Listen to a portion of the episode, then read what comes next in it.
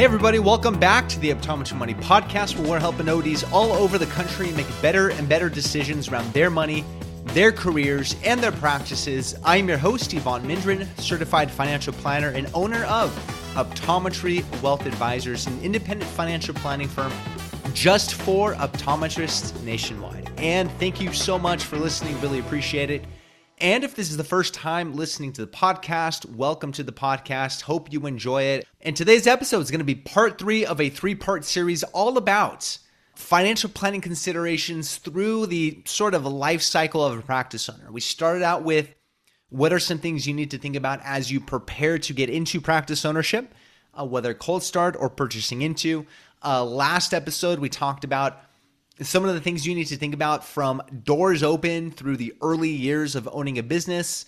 And it turns out there's quite a bit that you need to think about as you uh, just start owning and growing a, a, a practice. And lastly, in today's conversation, we're going to talk all about the financial planning considerations you need to think about as the owner of a more mature, established practice and uh, getting into the later parts of your career. And this is really where you see the fruit of all of your hard work and labor.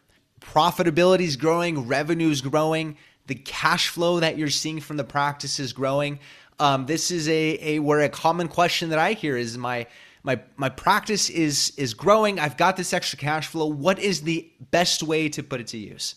Either in the practice, outside of the practice. What should I be doing with this extra cash flow to get me to the the goals that I have in mind. So that's a common question that I see is just what what do I do with this cash flow that my practice is producing? And and one of the first things you should think about, and this isn't really a financial topic, uh, but it's really more of a business and life planning conversation.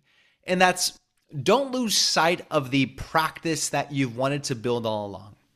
Don't lose sight of the ideal practice ownership experience you've wanted all along.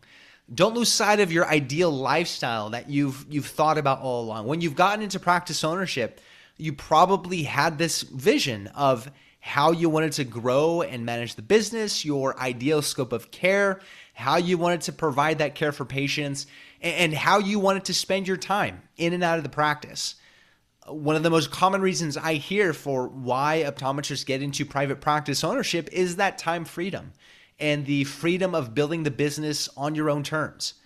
So don't lose sight of that vision that you've sort of had all along. What is your ideal ownership life? What are the roles and responsibilities that you want to have in the practice? Do you want to spend more time with patients in a clinical role? Is that really what gives you energy? Is that where you thrive?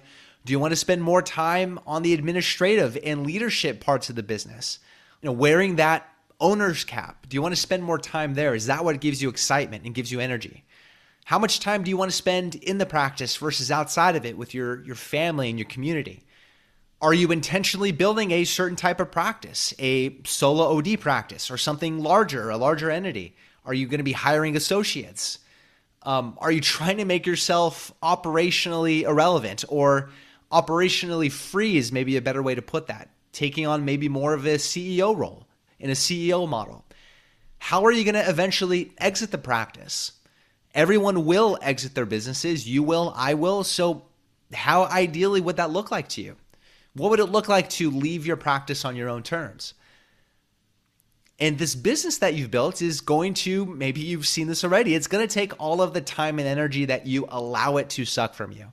So what are the the guardrails, the the limits that you're putting on that business that allows you to live the life that you want to live both in ownership responsibilities and outside of the practice. And from all of my conversations and everything I've seen and heard, nothing creates burnout in practice ownership uh, quite like loading up on tasks and responsibilities that are not only energy draining, are not the things that really excite you at all, but are not the highest and most valuable use of your time in the business. So you want to think about what are the roles and responsibilities that bring you energy and are also the, the highest and best use of your time in the practice. And what are the other things that are on the up opposite side of that that you can delegate? And if that ideal lifestyle is not something that your business can support yet financially, why not? Is that a goal that you're building into your business planning? From a profitability standpoint, from a salary standpoint, from a collected revenue standpoint?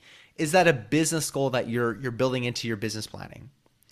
So that's more on the business and life planning. Think about that ideal ownership life, that ideal lifestyle, both in and outside of the practice. And is your practice supporting that right now? And if it's not, why isn't that? The next thing you want to think about is work on creating the separation between your practice finances and your household finances. And let me explain what that means because the financial health of the practice and the household are intertwined one is going to affect the other. The cash flow needs of the household are going to impact the practice financially because the practice funds everything. And the financial needs of the practice is ultimately going to impact the, the cash flow needs of the household. So they're going to impact one another from a cash flow standpoint, from a, a goals and planning standpoint, from a tax standpoint. It's entirely intertwined. And your practice is going to fuel everything. It's going to be the fountain from which cash flow flows down to to fund all of your other needs and goals. So let me explain what I mean by creating separation between your practice finances and your household finances. Uh, one way to do that is by having a consistent way to pay yourself from the practice into your household so that you can fund your lifestyle. And, and so your practice isn't just this sort of pile of cash that you can turn to when you need cash. Oh my goodness, we need some cash. I'm just going to take a distribution uh, you want to have a systematic, regular way to pay yourself from the business and to handle the cash flow of the business and make decisions. Uh, you want to have appropriate amounts of cash both in the practice and in your household as a separate emergency fund. You don't want to have your practice holding all of the cash in your life, all of the liquidity in your life. You want to make sure you can have enough liquidity in your household independent of the business and you want to try as much as possible and I, I know it's not always possible or i know it's not always desirable to you want to try to keep your personal household expenses outside of the business you want to keep your business books as clean as accurate as you can so you know that uh, your business data your business financial information is accurate and you can make as best decisions as you can um, if needed. And if needed, you can present it to a buyer, and you don't have to make a whole bunch of adjustments to the P&L in order to come to a true profitability of the practice. So um, try to create some working separation between the the practice finances and and the household finances. The other thing is just remember that cash flow journey of of the practice. So how does cash go into the practice and have a framework to decide what to do next? Cash comes into the practice through collected revenue. Uh, then you have all of your core operating expenses, your costs of goods sold and inventory, uh, your occupancy costs, your uh, staff, uh, non optometrist and optometrist uh, compensation costs. You've got your marketing costs, equipment costs, and your general administrative costs.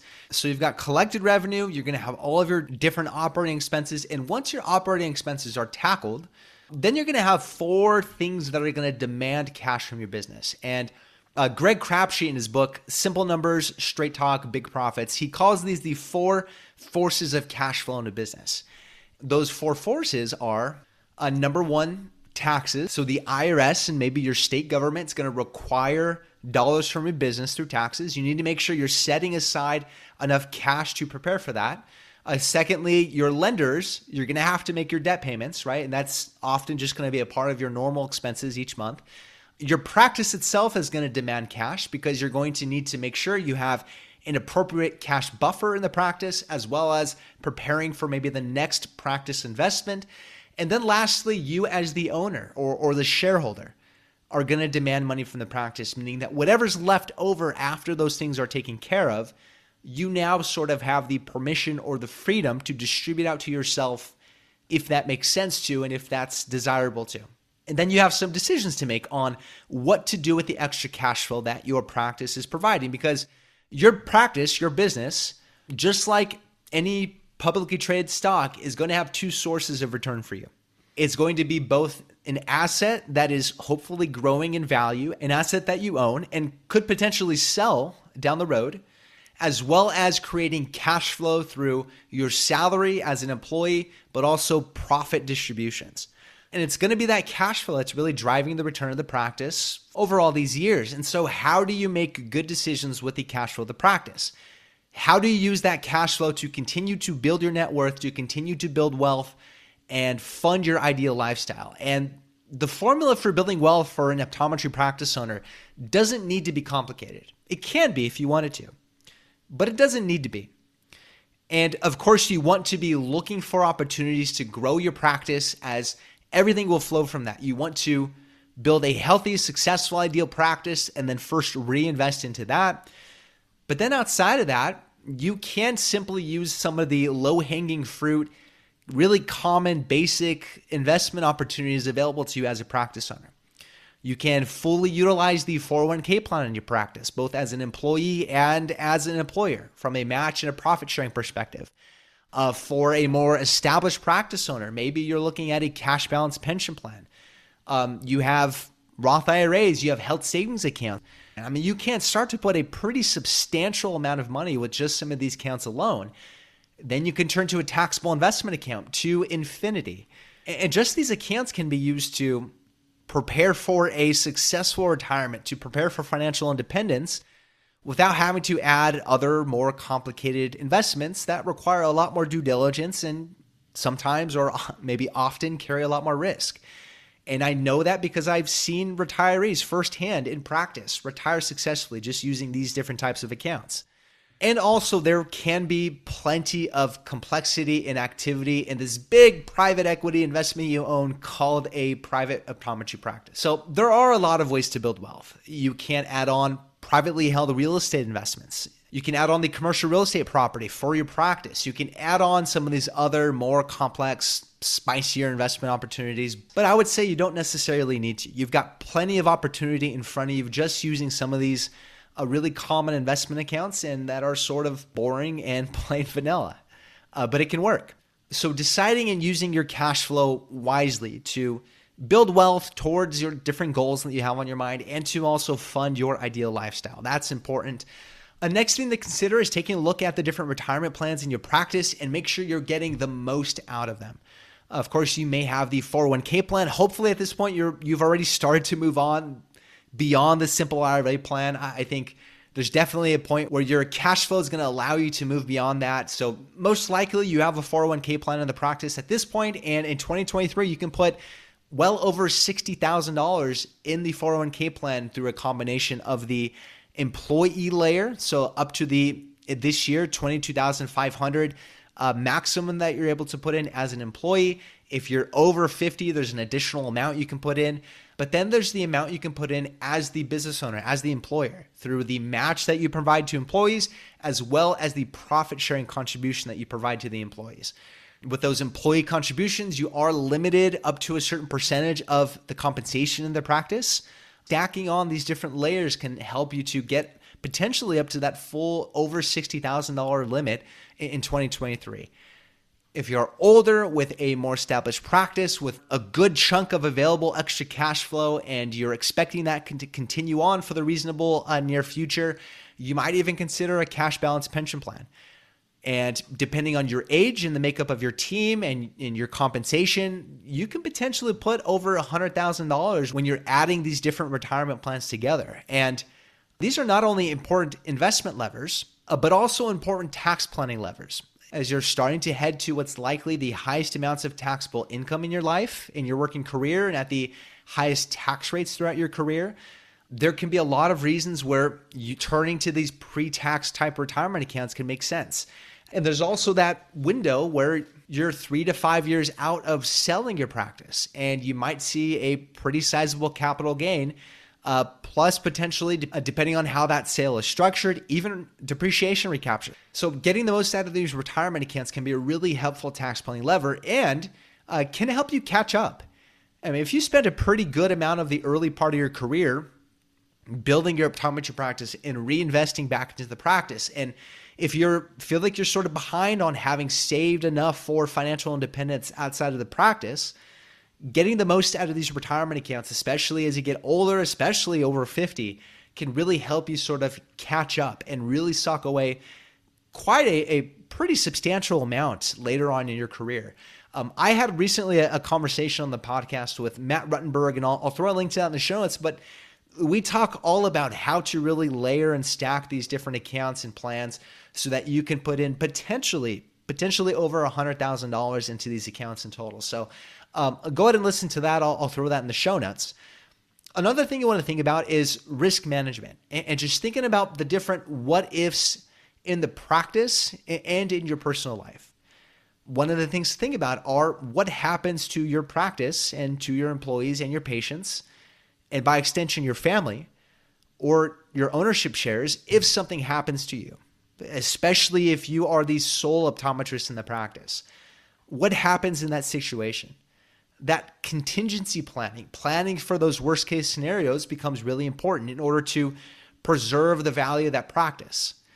Um, if you are a co owner in the practice and if you have a, a partner in the practice, well, then you need to think about are there appropriate buy sell provisions inside of the operating agreement or shareholders agreement or whatever it is in the practice? And are those different triggers death, disability, divorce, the letting go or release of, of one of you from the practice are all of the different triggers well thought out and, and well funded where it makes sense.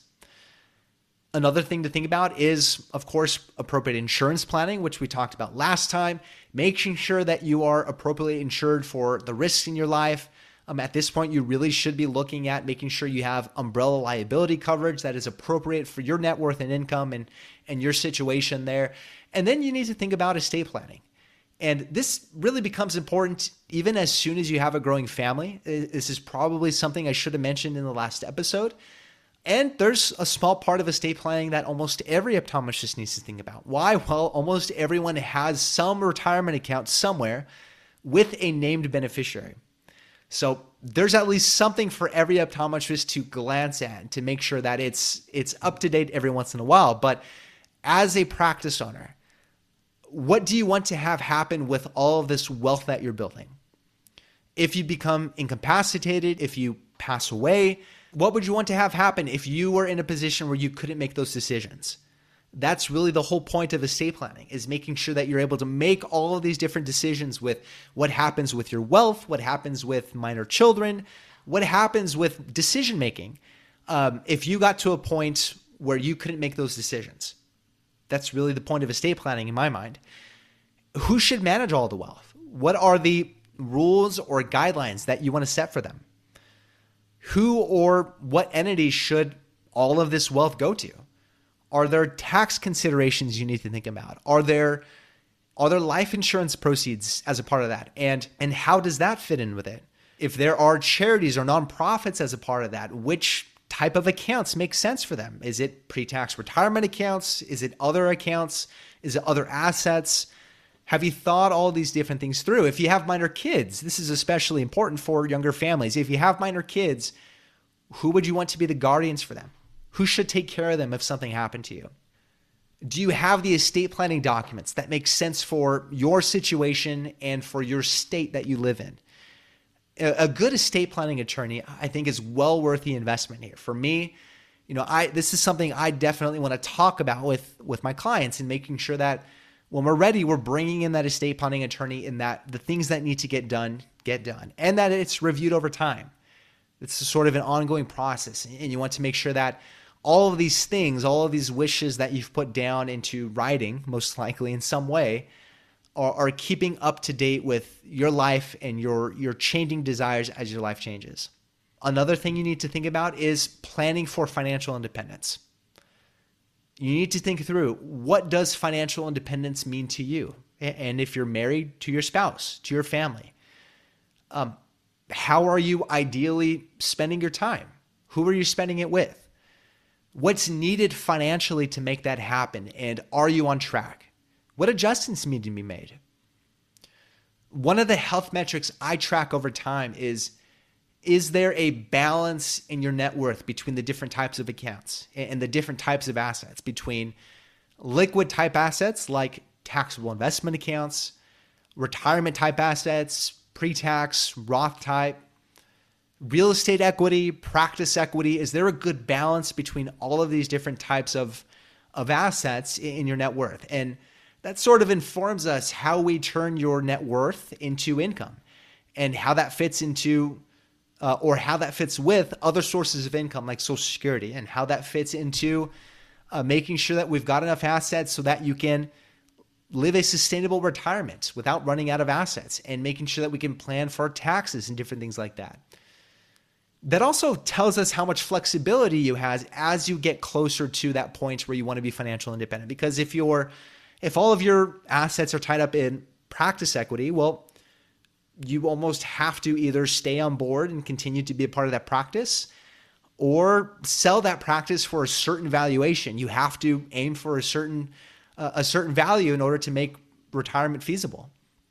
So you sort of limit your options there. What about real estate? Same thing. If if in the most extreme scenario, if all of your net worth is tied up in your personal residence, well, you're sort of limited on options that you have to turn to the equity of that of that uh, of that real estate in order to make retirement feasible. So, um, so that sort of balance that you have also sort of indicates to us how much flexibility, how much optionality you have as you get closer to that point of, of being financially independent and thinking through retirement because financial independence and retirement can actually mean two separate things, can be two separate points in your life of having that optionality, meaning you don't have to work, but you can if you want to, and then finally deciding to step away from the practice. And, I think in general, what does that exit from the practice mean to you? How would you most ideally want to leave your practice? Because everyone will. And how are you how are you preparing your business to to get to that point? And this is something you should think about much earlier than uh, than the point where you're actually going to leave because that's going to inform your your business decisions. Are you hiring and training associates to be that sort of that next generation of practice owner?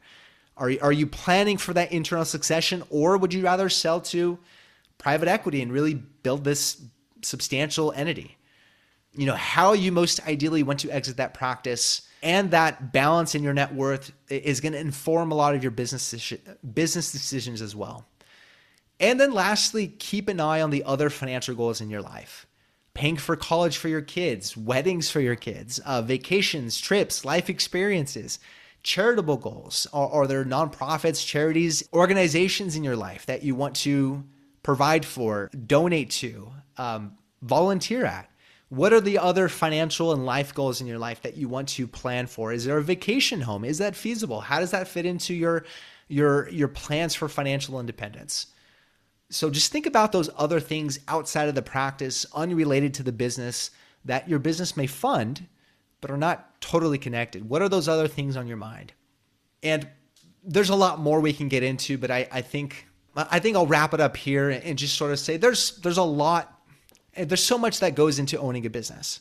I mean, throughout this whole conversation, throughout the life cycle, in getting that practice built up, and learning what it means to be a business owner and a leader and, and finding your ideal life as, a, as an owner and and learning to delegate and in all of the financial and cash flow and tax consequences and and planning opportunities. It's there's so much on your plate. One last thing i'll say is just lean on the professionals in your life. Make sure you have a a really good professional team that you can lean on regularly proactively uh, from a good financial advisor that can help you navigate all of these different decisions and can work as that sort of central hub between you and all the other professionals in your life. Someone that integrates both the practice financial aspects of your life and, and the personal finances. Make sure you have a really good tax professional, whether it's a CPA or enrolled agent. Make sure you have a good bookkeeper, someone that knows optometry really well that can give you regular accurate, timely financial information so you can delegate the collection and organization of the financials in your practice so that you can focus on reviewing the financials, projecting things forward, and making decisions because that's really where your strength should be. And then having a good attorney in your life to help you with estate planning needs, to help you with with business legal needs, having a good insurance broker, someone that can help you with property and casualty and liability insurance, and someone that can help you with the life and disability and other related insurance products.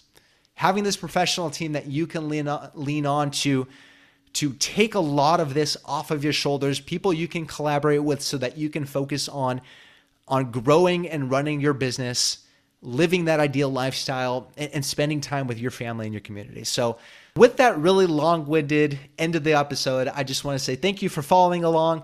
Uh, let me know if you have any questions. Evon, E-V-O-N, at optometrywealth.com is my email. Uh, you can check out all the links and information I mentioned in this episode in the show notes, which you can find at the Education Hub at my website, www.optometrywealth.com. And while you're there, feel free to schedule a no commitment introductory call uh, we can talk about whatever is on your mind financially and how I help optometrists navigate all these different decisions going on in their lives, both in and out of the practice. And with that, we'll catch you on the next episode. I have a great conversation coming up with a CPA that talks about how to look at your practice through the eyes of a uh, through the lens of a CFO. So that'll be a fun conversation and plenty more coming up. So really appreciate your time. If you've enjoyed the podcast, please leave a review that feedback is so helpful and it's it's helpful to get this information in the hands and ears of of more of your peers and we'll catch you on the next episode. In the meantime take care. Want more resources to help master your money? Check out the education hub on evon's website at optometrywealth.com evon mendrin is a certified financial planner and owner of optometry wealth advisors a california registered investment advisor all opinions of Evon and his guests are their own. This show is for informational purposes only and should not be relied on for specific investment, legal, tax, or other decisions. Clients of OWA may own securities mentioned on this show.